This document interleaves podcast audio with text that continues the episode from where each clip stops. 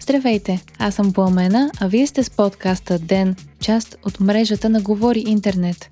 Днес ще ви разкажем за трите мисии до Марс и третата вълна на COVID-19 у нас. Четвъртък, февруари, 11 ден. Китайска космическа мисия стигна до Марс. Тянуен-1 в момента е на орбита около червената планета, а след 3 месеца ще спусне и марсоход на повърхността на планетата. Целта на китайската мисия е да изследва Марс, като ще проучва геологията и почвата на планетата. Също така Тянуен-1 ще търси вода и лед. Китайският космически кораб носи 7 научни инструмента, които ще му послужат да заснеме района, където ще кацне, да събере материал за изследване и да върне пробите на Земята. Връщането на Тянуен 1 е планирано за по-късно това десетилетие и се счита за крачка към изпращане на хора на Марс. Учените имат надежди да разберат повече за водата на Марс чрез радара, с който разполага китайския кораб. Той може да изследва структури на повече от 100 метра под повърхността с частоти и резолюция много по-добри от тези на предишните мисии до червената планета. Тази година Марс е особено атрактивна дестинация и освен китайската мисия, две други държави са се прицелили на там. Космическата сонда Амал на Обединените арабски емирства навлезе в орбитата на Марс успешно на 9 февруари тази година – Амал, което в превод значи надежда, е първата успешна междупланетна мисия на арабска държава. Нейната цел за следващите две години е да изучава времето на Марс от орбитата на планетата. Третата мисия до червената планета, която започна миналото лято, е на САЩ. Очаква се американския космически кораб да пристигне в близките дни, а роувърът на НАСА Perseverance в превод постоянство да кацне на Марс на 18 февруари.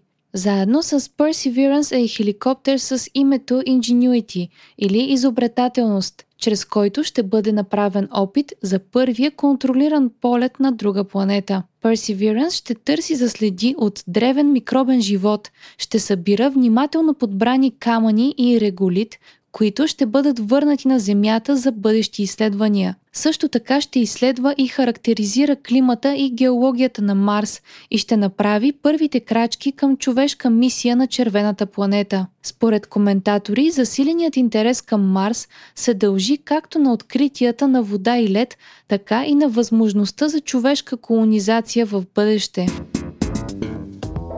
Преди да ви разкажем най-важното относно COVID-пандемията, искаме да направим уточнение за новина от вчера. Съобщихме ви, че България е поръчала още близо 3 милиона допълнителни дози от вакцината на Pfizer и BioNTech. В действителност този месец няма договорени нови количества от препарата на Pfizer, а недоразумението е предизвикано от прес-съобщение на правителствената информационна служба.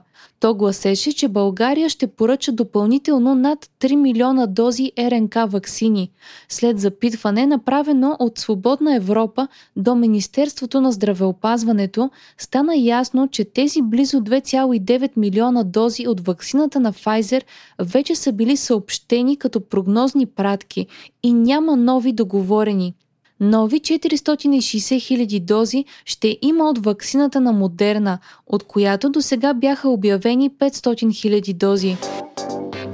Продължава тенденцията за нарастване на новите случаи на коронавирус у нас на седмична база с близо една трета – Положителните проби за последното денонощие са 913 от малко над 10 000 теста. Смъртните случаи са 45, а над 3700 са били вакцинирани.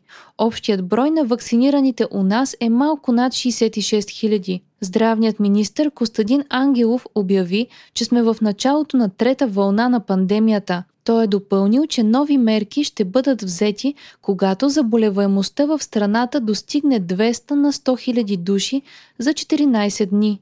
В момента средната заболеваемост е 140 на 100 000. Също така министър Ангелов съобщи, че масовото вакциниране ще започне до края на февруари, не по-късно от 5 март. Пред BTV председателят на Сдружението на общо практикуващите лекари в София е заявил, че под 10% от пациентите на личните лекари са заявили, че ще се вакцинират. Още от деня. Милиарди пароли за имейли изтекоха онлайн. Комбинациите между имейл адрес и парола на 3,2 милиарда акаунта са били публикувани онлайн.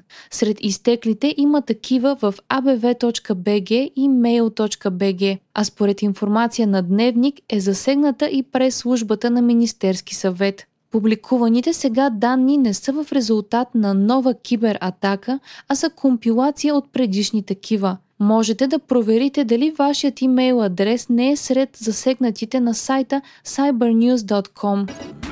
Световната здравна организация се изказа в защита на ваксината на AstraZeneca. Според СЗО тя е безопасна и ефективна и е жизнено важна за бедните нации.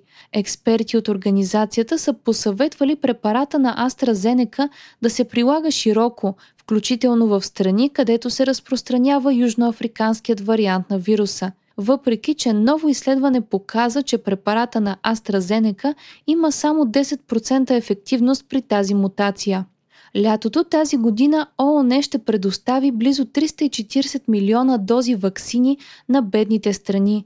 Повечето от ваксините ще бъдат именно на AstraZeneca, а късно вчера Европейската агенция за лекарствата обяви, че е поискала от всички фармацевтични компании да направят оценка на ефикасността на ваксините си срещу новите мутации на COVID-19. Вие слушахте подкаста Ден, част от мрежата на Говори Интернет. Епизода водих аз, Пламена Крумова. Главен редактор на Ден е Димитър Панайотов. Аудиомонтажът направи Антон Велев.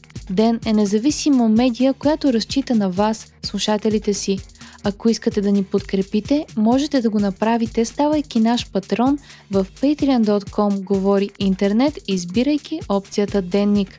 Срещу 5 долара на месец ни помагате да станем по-добри и получавате достъп до нас и цялата общност на Говори интернет в Дискорд. Не изпускайте епизод на ден, абонирайте се в Spotify, Apple iTunes или някое от другите подкаст приложения, които използвате.